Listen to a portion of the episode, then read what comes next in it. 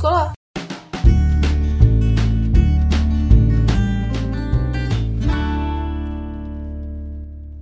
Vítejte u druhého dílu podcastu Co škola. Dnešním hostem je Monika Stehlíková, terapeutka a odbornice na práci s nadanými dětmi. Dobrý den. Dobrý den. Proč jste se začala zabývat vzděláváním? Já jsem úplně uh, první obor vystudovala právě pedagogickou fakultu a obor češ, český jazyk, francouzský jazyk, takže vlastně já jsem se nerozhodla zabývat se vzděláváním, ale to už má dlouholetý kořeny. Pak jsem i učila nějakou dobu, měla jsem takové spíš menší úvazky, a takže mám vlastně i pedagogickou praxi, tudíž ve chvíli, kdy jsem potom se v životě uh, přeorientovala a začala jsem se věnovat uh, vlastně konzultacím, tak um, to tak organicky vzniklo, že jsem vlastně ty svoje kurzy směřovala do učitelského prostředí nebo do školního prostředí. A co vás vedlo k tomu vydat se na tu terapeutickou dráhu? Mě vždycky vlastně psychologie zajímala. A postupně, když jsem byla učitel, což už je strašně dlouho, tak jsem prostě k tomu dospěla, že mě už nenaplňovalo i jakoby Eh, pracovat s těmi lidmi eh, tak, že jim zprostředkovávám nějaký předmět nebo nějak, nějaký svět třeba literatury, ale eh, chtěla jsem pracovat vlastně víc osobně jakoby, s, těmi, s těmi lidmi. To znamená, přesunula jsem se potom k té oblasti toho osobního rozvoje a toho nadání. A jak dlouho už se zabýváte těmi nadanými dětmi? Tak jako studuju to na denní bázi už takových 16 let určitě a na plný úvazek se tomu věnuju vlastně 8 let. V čem spočívá vaše práce? Jak to vypadá? Jsou to konzultace o nadání, o výchově nadaných dětí a také i o osobním rozvoji vlastně těch nadaných lidí i dospělých. Takže vedu konzultace, kurzy, přednášky. A chodí za vámi ty učitele nebo ty děti, nebo eh, je to tak, že vy chodíte na ty školy, jak to, jak to vypadá? Je to mix, je to zajímavě jako rozmanité. Jedná se jednak o konzultace, kam chodí jednotlivci nebo rodiče s nadanými dětmi. A ty konzultace se mohou týkat tedy vzdělávání například, jak to správně poladit v té škole. Někdy komunikuji třeba i se zástupci těch škol, Bavíme se o tom nadaném dítěti, o jeho potřebách vzdělávacích, osobnostních. A pak, eh, pak samozřejmě mám i jako semináře, i akreditované semináře pro učitele, tak jako různě napříč republikou, když, když mě někdo osloví a vznikne ten zájem, někdy pracuji s kraji, s univerzitami a, a tak různě. Prostě jsem na volné noze a tak eh, ty věci se proměňují tím pádem. Ten zájem vychází z těch učitelů? Je to ten učitel, kdo za vás osloví, nebo rodič? Jak pozná, že má to nadané dítě a že je čas vás mm-hmm, navštívit? Mm-hmm. Tak eh, tady do té kanceláře, kde teď sedíme, kde pracuju, eh, když zrovna nepracuju online, tak eh, sem za mnou chodí lidé z veřejnosti, nikoli učitelé. A pokud jdu školit učitele, tak je to přes nějakou vzdělávací instituci. Například eh, velmi úzce a intenzivně spolupracuju s Kvicem, Kvic, což je instituce vzdělává, vzdělávací v Moravskoslezském kraji. A tam se ti učitelé eh, do této instituce na ty konkrétní kurzy, semináře vlastně hlásí dobrovolně. Jo, takže tam jdou učitelé se zájmem a já tam prostě jenom přijedu a školím v těch prostorách té vzdělávací instituce v Moravskoslezského kraje například. Jak vypadá to nadané dítě? Jak to poznám třeba jako učitel? Tak um, není to vůbec jednoduché. Kombinuju osobní zkušenost s různými tedy odbornými zdroji, studiemi a podobně. A proto můžu říct, že to není vůbec jednoduché a jednoznačné protože každé nadané dítě je zcela specifické a jedinečné. Takže poznat nadané dítě prostě není jednoduché ani pro učitele. Může se často mílit. A jaké na to máte teda metody, nebo podle čeho postupujete? Tak nadané dítě je potřeba nechat projevit tak, aby se ukázaly ty jeho řekněme, kvality nebo ty jeho schopnosti. Často se třeba ve škole řekne, že nějaké dítě není nadané, ale přitom vlastně mu nebyly vytvořeny ty správné podmínky, při kterých to nadání může projevit. Protože nadání, jak už je i vlastně v samotné vyhlášce ministerstva školství, tak e, je různého druhu. Není jenom intelektové nebo rozumové nadání, ale je třeba i manuální, pohybové, sociální, umělecké. A tam je právě to úskalí, že pokud je e, škola zaměřená hodně akademicky, to znamená, vlastně jsou tam jakoby zmenšeniny těch vědních oborů, tak a očekávám hlavně jako intelektuální výkony, tak já si vůbec nemusím všimnout, že mi tam sedí na dané dítě manuálně třeba. Jo? To znamená vytvořit ty podmínky, zkoumat ten potenciál toho dítěte a mimo, mimo těch dovedností, které mohou být, jak říkám, různého druhu a které jsou zároveň tedy nadprůměrné ve srovnání s vrstevníky, abychom mohli mluvit o nadání, tak je součástí nadání ještě tvořivost. A tvořivost v tom širokém slova smyslu, jako flexibilita, psychologická flexibilita nebo otevřenost mysli, by se dalo říct, což znamená, že to dítě spíš chce objevovat, zajímá se, chce poznávat, chce chápat, chce přicházet s originálními nápady, odpověďmi, výtvory, má invenci, spíš se ptá, než aby se si chtělo pamatovat hotové odpovědi. Věci problematizuje. A s touhletou tvořivostí vlastně souvisí citlivost. A to znamená, že tyhle děti, nadané děti, jsou citlivější, nebo dokonce velmi citlivé. Citlivost můžeme mít trojího druhu, morální. Často u těch nadaných dětí je velmi silně zastoupen, zastoupena, jako, zastoupen cit pro spravedlnost. Stěžují si, že je něco nespravedlivé, jsou na to prostě citlivější, například to je součástí té morální citlivosti. Pak je citlivost emocionální, která se projevuje tak, že to dítě má intenzivnější emoce, silnější emoce, které v něm mohou dále zůstávat. A je pro něj tudíž vlastně automaticky jakoby těžší se s těmi emocemi vyrovnávat, protože ono má silnější, takže je pro něj těžší se naučit je třeba zpracovávat. Jo? Musí se tomu nějak víc věnovat, než třeba ostatní děti, které nemají ty emoce tak silné. A pak je ještě citlivost uh, smyslová. Některé děti jsou reaktivnější nebo citlivější třeba na zvuky, světlo, materiály, třeba oblečení a podobně. Takže i podle toho. A jsou tady ještě některé další indicie, podle, které, podle kterých můžeme poznat nadané dítě. A to je například ta zmiňovaná intenzita. To dítě je jakoby takové živější, intenzivnější, pak je to tedy ta vyšší citlivost a pak je to určitá výdrž, schopnost výdrže. Ale zase u věcí, které ho baví nebo mu dávají smysl. U věcí, pro které má motivaci. Jo? Mm, takže to jsou typicky už, už malé děti, ještě třeba než jdou do školy, tak to, co je zrovna zajímá, například v určitém věku to jsou dinosauři, pak je to vznik vesmíru, pak je to lidské tělo, a pak je to třeba kvantová fyzika a tak dále, tak vlastně to, co je zajímá a dává jim vnitřně jakoby smysl, tak um, u toho vydrží hodiny. Naprosto ponořené do činnosti. Rodiče říkají, že je těžké od toho jako odtrhnout. Takže i tahle ta výdrž. Jo? Ale už asi sama tušíte, jak je těžké tohle objevit ve škole. Já jsem se právě chtěla zeptat, jestli to české školství je vhodné prostředí pro to, to rozpoznat, jestli eh, vlastně mluvíte spíš o věcech, které možná učitelé by vnímali jako nějakého narušitele, třeba co si hmm, stěžuje hmm, a tak dále. Je, tak to prostě je.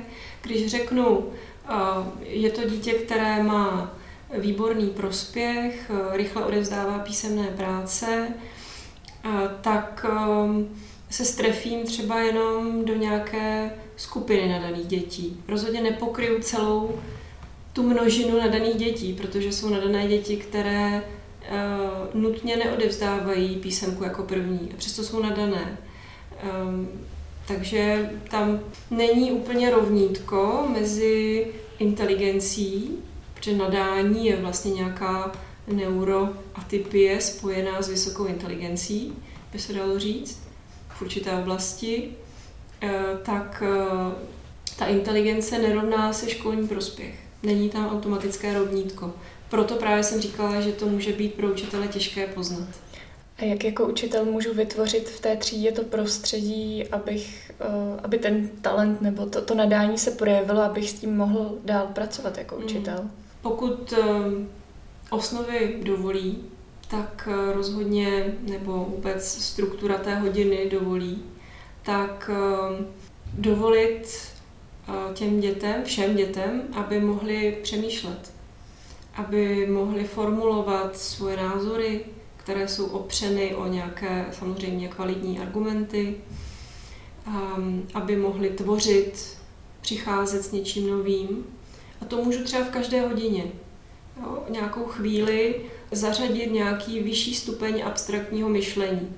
Například probírám Anu Kareninovou, možná i standardním způsobem, to znamená autor, nějaké historické souvislosti vzniku té knihy, příběh té knížky a tak dále. Ale já tam potom mohu jakoby hodit v vozovkách třeba jenom na pět minut nějakou úlohu, která je vlastně na vyšší uh, mentální úrovni. A mohu se třeba zeptat, proč skočila pod vlak. Protože nadané děti, já jsem to předtím samozřejmě nevyčerpala, o tom se dá mluvit nebo psát hodiny. Uh, nadání je už dneska vědecká realita. My máme spoustu výzkumů k dispozici, které potvrzují, že mozek nadaného je v něčem odlišný. A například je odlišný v tom, že existuje více propojení v rámci obou hemisfér, anebo v rámci buď levé, nebo třeba v rámci pravé hemisféry, zase záleží na konkrétním jedinci.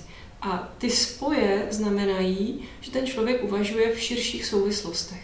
Tam je víc propojení, takže víc jakoby úhlu pohledu, víc souvislostí.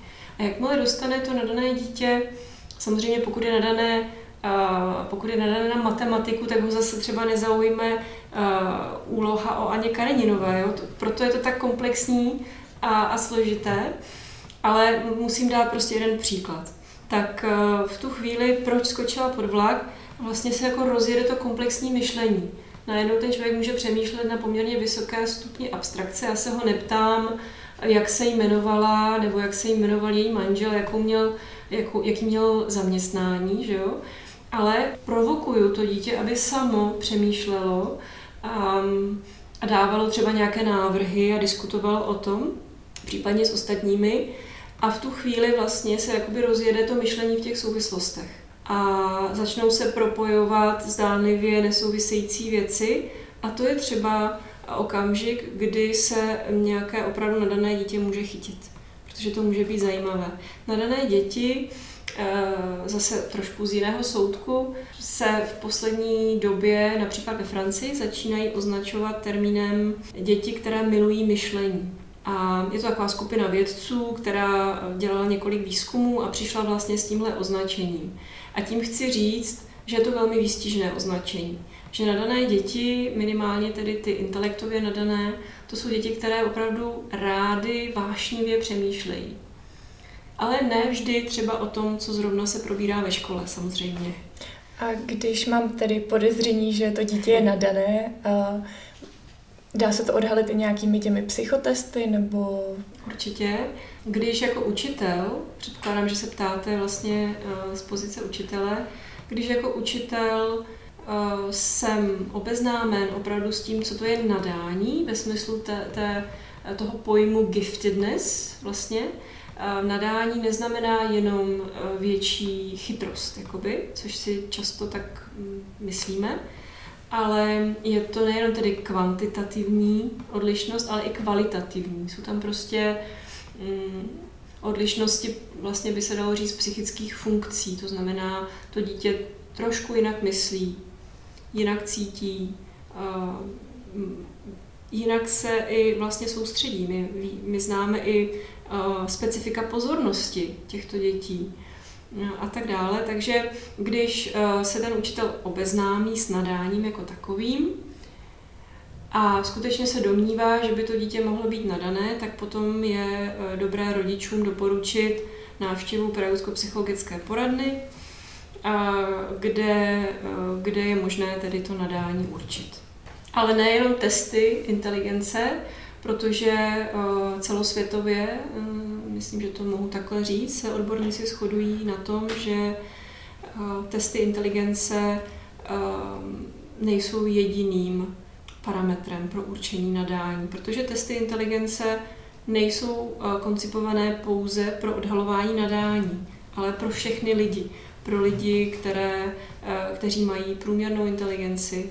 Takže je to, ty testy inteligence odhalí eh, spíš tu kvantitu, ale je potřeba Eh, když ten psycholog v poradně dělá ty testy, tak je potřeba, aby znal vlastně i to nadání jako takové, ty principy nadání, aby si to mohl spojit.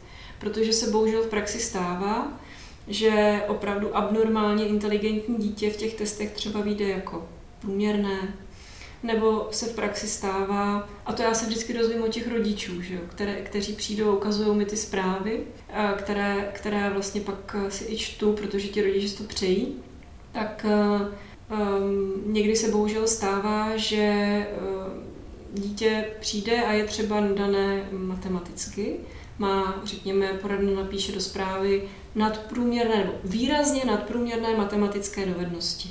To už je vlastně nadání, že. A, ale eh, v tom testu komplexním potom se to zprůměruje zase s jinými složkami, které vycházejí eh, třeba jenom průměrné nebo lehce nadprůměrné a statisticky vyjde, že to dítě je vlastně ještě jako v průměru. Ale ono není v průměru, to je jenom statistické číslo, že to je průměr. Ono ve skutečnosti má ty nadprůměrné matematické dovednosti, výrazně dokonce nadprůměrné, a to znamená, že s tím souvisí nějaké jeho jiné potřeby.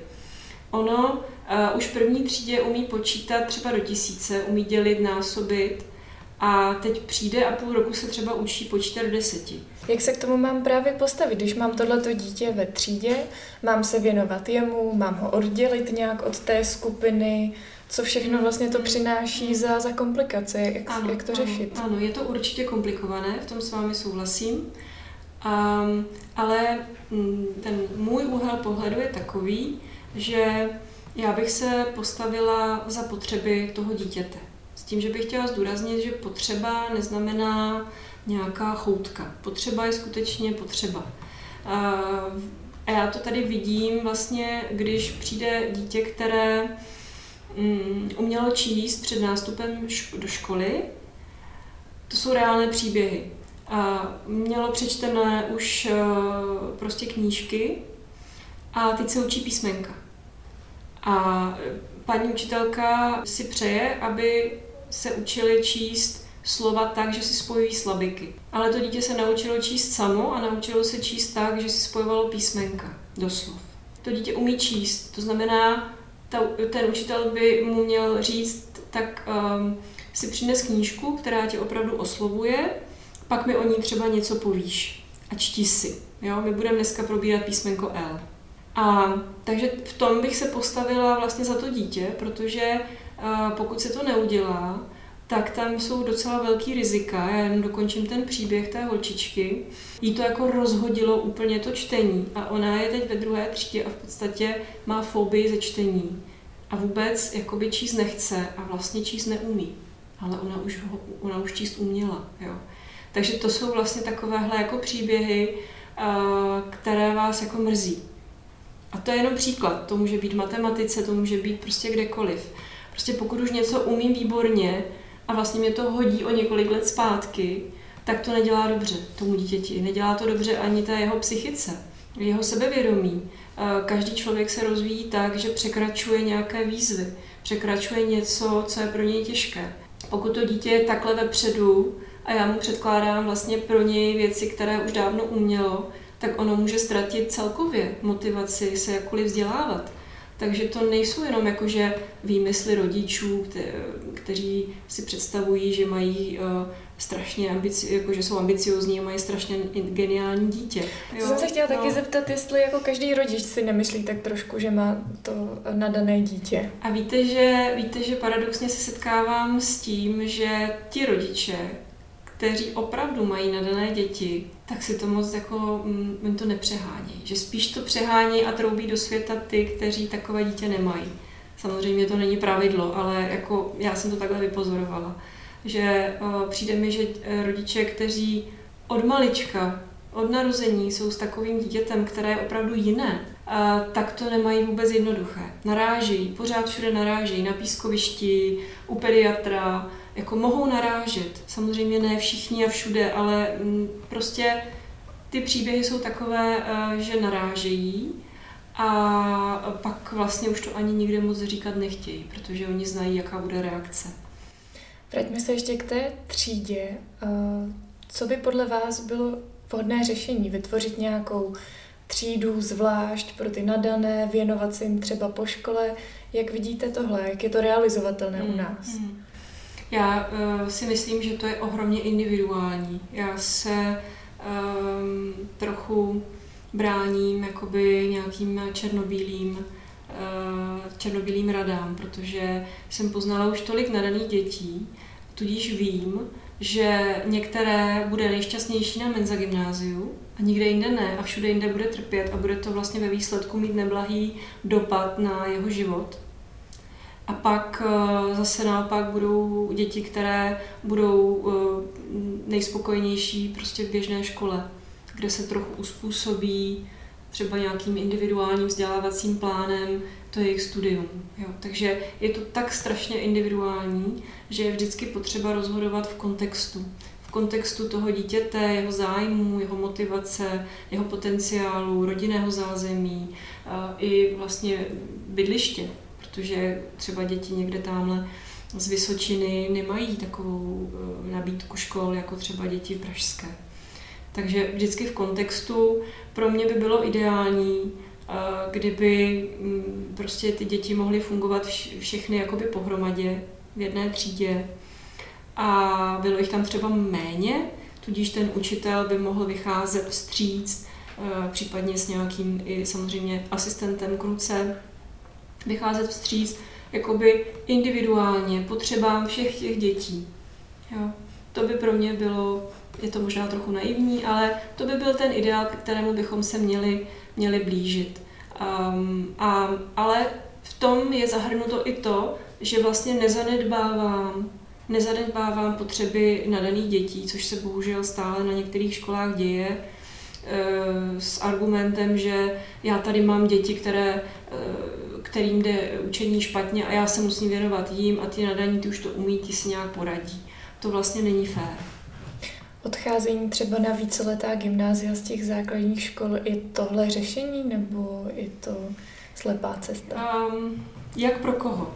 Já si třeba osobně myslím, že pokud je to dítě eh, nadané tedy intelektově, a ještě je potřeba rozlišit to, to, s tím přišel americký psycholog Renzuli. On vlastně rozlišil nadání jakoby školní, akademické na jedné straně a nadání produktivně kreativní. To, to znamená, to taky hraje velkou roli. Jo? A to si myslím, že ne vždycky v těch poradnách jakoby je třeba na to čas se tomuhle věnovat. Ale dítě, které má nadání kreativně produktivní, si myslím, že bude spíš zoufalé na nějakém výkonovém eh, osmiletém gymnáziu, protože se bude muset uh, učit ohromné množství vlastně poznatků a zapamatovávat si vlastně jakoby ty data, což uh, ne vždycky musí být uh, přesně v souladu s osobností a s nadáním toho dítěte.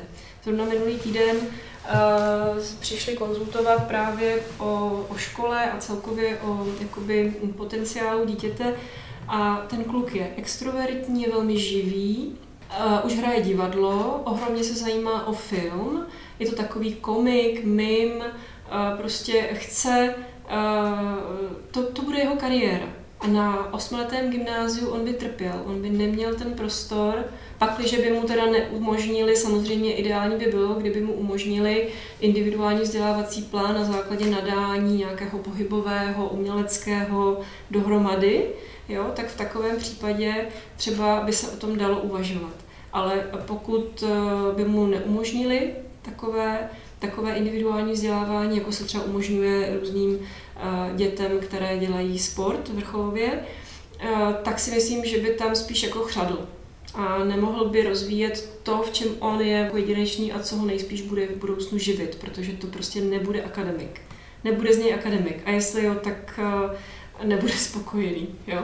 Takže zase se vracím k tomu, že je potřeba opravdu zvažovat spoustu těch jednotlivých aspektů celého toho kontextu a pak buď doporučit nebo nedoporučit eh, třeba víceleté gymnázium. Ale jako automaticky bych o tom neuvažovala. Co je podle vás největší problém českého školství? Tak já si myslím, že největší problém eh, českého školství je, eh, že je příliš byrokratické. To znamená, že po nějaké době i mm, zapálený, motivovaný, mladý pedagog s nějakými vrozenými pedagogickými vlohami eh, o tamtud prchne, protože prostě nechce tolik byrokracie. Já jsem třeba takový příklad eh, člověka, který nemá rád byrokracii, tudíž já jsem prchla z toho důvodu, jinak mě učení bavilo. Ohromně jsem si to užívala, vlastně na gymnáziu jsem učila hlavně češtinu, literaturu, strašně mě to bavilo, ale byrokracie mě prostě vyhnala pryč. Tak taky, že je hodně akademické, a to je právě to, že ne každý člověk minimálně, který prochází základní školou, bude akademik v budoucnu. A my vlastně máme často, dalo by se to tak ještě snad říct, i když se mnohé mění, že máme školství, které vyučuje zmenšeniny vědeckých oborů na základní škole. Proč? Učme, uh, jo, nebo přidává popis světa. Jak svět je, tak jak ho v minulosti definovaly nějaké autority. Vědecké nejčastěji. A to nemusí vyhovovat všem typům osobnosti. Některé děti chtějí spíš uh, chápat, tvořit, než přijímat do sebe popis světa někoho jiného. Uh, takže um, je vlastně dost pozitivistické taky. A myslím si, že by mělo spíš učit uh, přemýšlet kriticky, flexibilně v souvislostech. Uh, mělo by vést k tomu, aby ti lidé po svém začali chápat svět, vztahy, sebe sama, své hodnoty, postoje. A taky asi, um, aby každé dítě na té základní škole minimálně mohlo jakoby objevit právě to, v čem je dobré, aby si mohl ochutnat v té rozmanitosti všech možných činností a, a oblastí, kterým se ta škola věnuje, aby si mohlo ochutnat a zjistit, jestli to je jeho cesta, v čem je třeba dobré, v čem má potenciál, je pohybově nadané, umělecky, nebo chce dělat vědu, jo, aby, aby se mohlo poznat, aby vědělo, v čem je uh, vlastně jeho přínos, třeba ostatní. Takže bych to shrnula asi tak, že by ta škola měla mnohem víc rozvíjet komplexně člověka. Mm, víc druhů inteligence systematicky, než jenom tu inteligenci převážně analytickou, která se dneska ve škole rozvíjí. Protože znám spoustu úžasných, kreativních dětí, citlivých dětí, které mají úplně jiné talenty než třeba pro tu akademickou dráhu, nebo uh, nejsou to třeba ani intelektuálové, přesto jsou nadaní.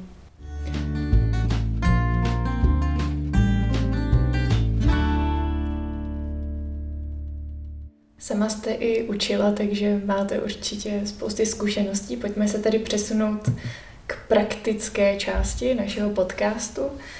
A e, zeptám se, co byste konkrétně doporučila učitelům, kteří e, zítra půjdou na hodinu, mají tam nadané dítě ve třídě, jak ho mají motivovat, jak ho mají rozvíjet? Tak e, já možná začnu trošku jinak. A já bych doporučila těm učitelům, aby si nutně nemysleli, že když tam mají nadané dítě, že je nadané na všechno a že je motivované na všechno a že to případně je jejich chyba. To vůbec nemusí být jejich chyba. Řekla bych, že právě nadané děti jsou jako specifické tím, že pro něco hoří a něco je vůbec nezajímá.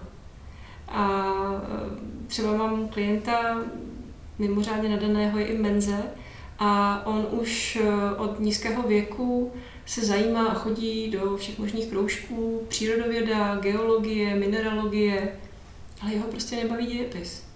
A bude ten dějepis umět tak jako ostatní. Prostě tak, aby měl třeba dvojku nebo trojku. I trojka je vlastně známka. Máme stupnici, že jo, pětistupňovou. Takže aby mm, ten učitel vnesl víc nějaké, nějakého realistického pohledu na věc.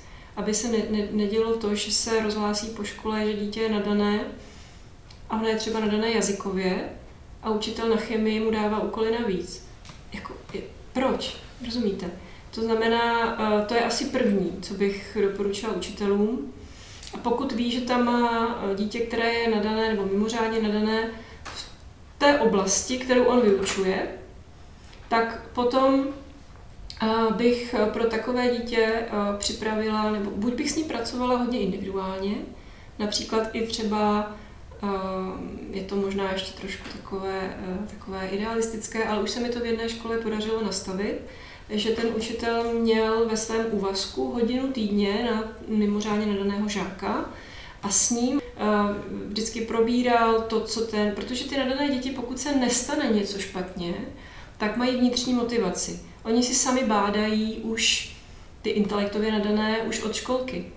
A takže v těchto těch hodinách může uh, se ptát toho žáka, co teď zrovna zkoumá, nad čím přemýšlí a zadávat mu taková, takové jako širší projekty, prostě komplexnější. A třeba, nevím, pamatuju si na jednoho studenta, který se zajímal o fyziku, teorii relativity a dostal potom seminární práci na toto téma a byl najednou ohromně zapálený.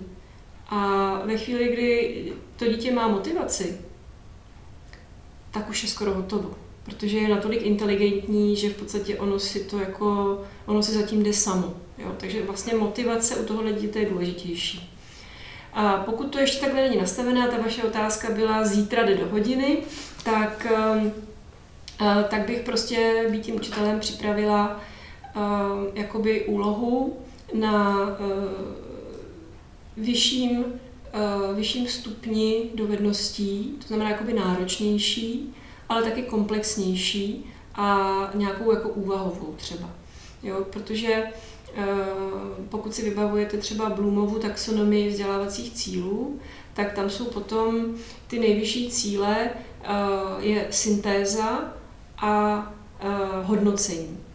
A u těch nadaných v tom oboru, který ten učitel učí tedy, tak je dobré zařadit hodnocení a syntézu. To znamená, probírám-li třeba Egypt starověký, tak třeba v té třídě vykládám látku běžným způsobem tomuhle studentovi, pokud opravdu o to má zájem um, a je intelektově nadaný, tak mu třeba přinesu tři um, na sobě nezávislé, autentické a možná i aktuální texty, Eh, které třeba se týkají egyptologie, archeologie a podobně. A dám třeba nějaký úryvek z učebnice a teď ho požádám, aby udělal syntézu, to znamená, aby napsal svůj text, který bude syntetizovat to nejdůležitější z těch tří textů. Nebo eh, mu řeknu, aby na to téma napsal třeba nějakou esej nebo nějakou úvahu a, a podobně. Jo. Aby mohl pracovat i třeba samozřejmě s internetem, hledat si ty informace, protože to dítě nadané pracuje tak, že má motivaci, chce se něco dozvědět, něco nového pochopit, něco nového objevit a když má to zadání, tak ono si to vlastně všechno najde a při tom přemýšlení si všechny ty informace zapamatuje. Ale když dám účelově dítěti nadanému, aby si zapamatovalo informace, tak to bude pro něj strašně těžké. Mm, ví se například, že nadané děti si špatně pamatují tabulku násobení, špatně si pamatují jmenovaná slova. Rozumíte? Jako za sebou, jak to jde. Jo, že jim tyhle ty pomůcky vlastně nepomáhají. Oni si na to musí přijít sami a pak si to pamatují mnohem lépe. Mají vlastně jiné způsoby myšlení, potřebují jiné jakoby metody. Komplexnější, rozmanitější, mnohovrstevnaté, mezioborové, nějaké názorové střety třeba. Přinesu ty tři články a, a můžou tam být třeba i názory. Nějaká polemika současného egyptologa nebo současných egyptologů, jak oni to vidí. Jo, prostě hodně rozmanité, a, takže spíš takhle. No. Napadá mě ještě, jestli ta jinakost nebo to vyčnívání může způsobovat i problémy, jestli to třeba dítě může být šikanované tím kolektivem. Jak se mám potom zachovat uh, v tomhle případě? Eh, samozřejmě může. Mm, znám takové příběhy, kde to dítě bylo šikanované a někdy bohužel i školou samotnou, nejenom spolužáky, bohužel i učiteli. Naposledy jsem to řešila dneska, těsně předtím, než jste přišli. Takže tam, tam to chce jako ze strany těch učitelů, aby byli hodně empatičtí a spravedliví. Jakou jednu věc byste doporučila posluchačům, aby udělali, aby hned zítra mohli být lepšími učiteli? Já sama, když se ptáte mě, že je to diskutabilní, samozřejmě každý to dělá jinak, ale já si myslím víc, víc empatie. A vidět toho žáka jako cel, celistvě, to znamená ehm, nejenom tady v té třídě, v té lavici, ale prostě celkově jako člověka. Někde žije, má nějaké rodiče, Eh, nějaké sourozence, nějaké přátele, nějaké zájmy, prostě vidět ho jako člověka. Tak děkujeme, děkujeme za rozhovor. Taky děkuji.